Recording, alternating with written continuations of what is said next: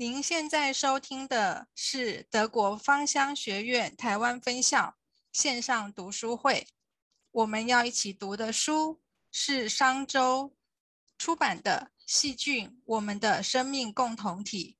作者是哈诺·夏里修斯以及里夏尔德·费里伯。我是林雅玲 Jessica。 现在我们阅读的是第五章，标题动物农庄。那这一章的内容主要是在讲，经过几百年的演化，让人类和微生物产生了紧密的合作关系。这一种互生互利共生的关系也一样存在动物界里面。那其实这一章最主要是以几种动物跟微生物之间的关系来说明他们彼此之间互利共生的一个状况。那书里面也提到，生物学家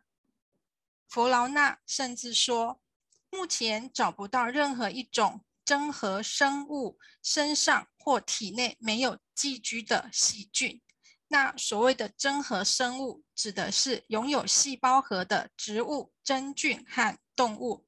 所以我们在皮肤啊、口腔、指甲、肚脐、头发等等的器官当中都不可能是一个无菌的状态。因此微生物可以说是全面的进驻在人和动物的各个器官里面，而且它以各种不同的共生结盟的方式到目前还持续的演化当中。那其实在这一章里面让我比较印象深刻的是，因为他提到了几种动物之间跟微生物的一些呃，就是呃，就是互利共生的关系，我觉得还蛮有趣的。第一个讲到的是牛，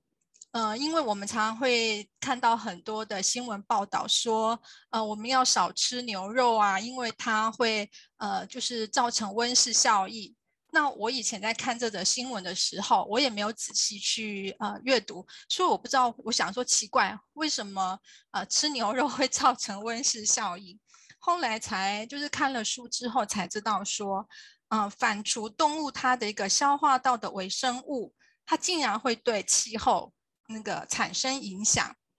那因为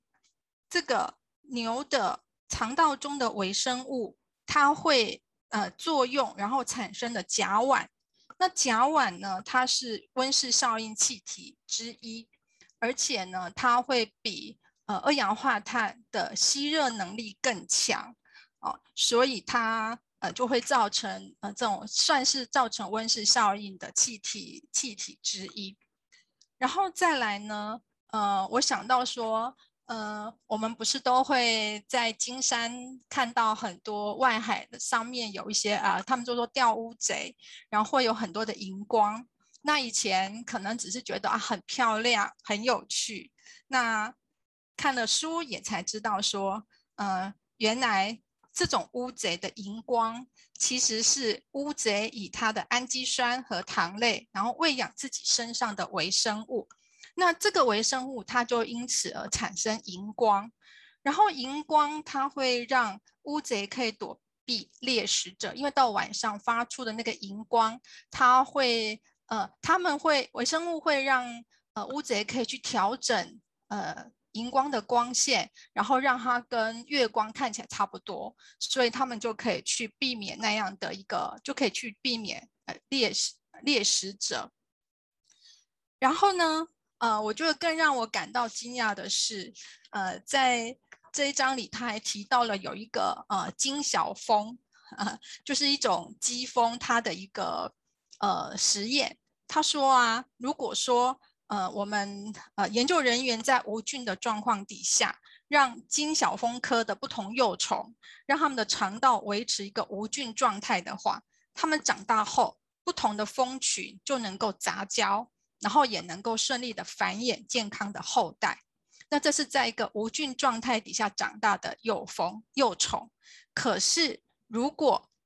幼虫如果让幼虫原有的肠道菌是在一个自然状态底下成长的话，成虫虽然还是能够杂交，可是它没有办法产下健康的幼虫、哦、我觉得这个也是非常的有趣哦。然后呃，书里面提到的说，如果用专业术语来说的话，就是细菌群落的差异成为维持生殖隔离的力量。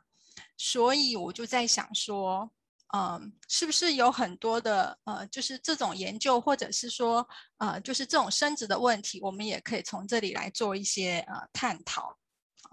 然后呢，我在读这个呃这个部分的时候，我就一直在想一个问题。就是说我们到底怎么样子来看待无菌这一个议题，因为我们现在很多的嗯、呃，比如说到现在目前为止还是很多的年轻的呃爸爸妈妈，他们会要求说呃，比如说爷爷奶奶啊一定要洗手啊洗干净，或者是说一定要呃怎么样子再让小朋友就是尽量是不要有呃就是接受细菌这样子，所以呃就是说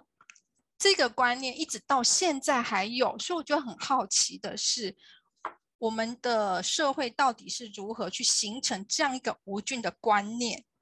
那我觉得就像老师刚刚说的哈，其实观念这个问题是一个很大的，可能我们要去思考，呃，思考的一个部分。那我也不知道说，那大家对无菌这样的一个概念又是什么？好，那嗯、呃，我觉得。就是透过这个部分之后，就让我想到了那个，嗯，在呃专山的时候，那玛利亚老师有提到说，那微生物是人体免疫系统的一个训练伙伙伴啊，一个训练伙伴。那就是根据这本书所言，那其实我们每一个人，因为我们的生长环境、遗传，还有饮食各方面的差异。其实每一个人应该都有属于自己的一个独特的一个混合的一个菌群，所以我们自己本身就是受到这些环境各方面的一个影响。那我们要怎么样子呃，在这样的一个环境当中去取得平衡，然后让自己在这样的一个情况底下，比如说包括包含我们的饮食啊各方面，然后可以让我们跟微生物之间取得一个平衡的一个一个状态。那呃，这个玛利亚老师有说哈，说我们不要把不能吃的东西涂抹在自己的身上。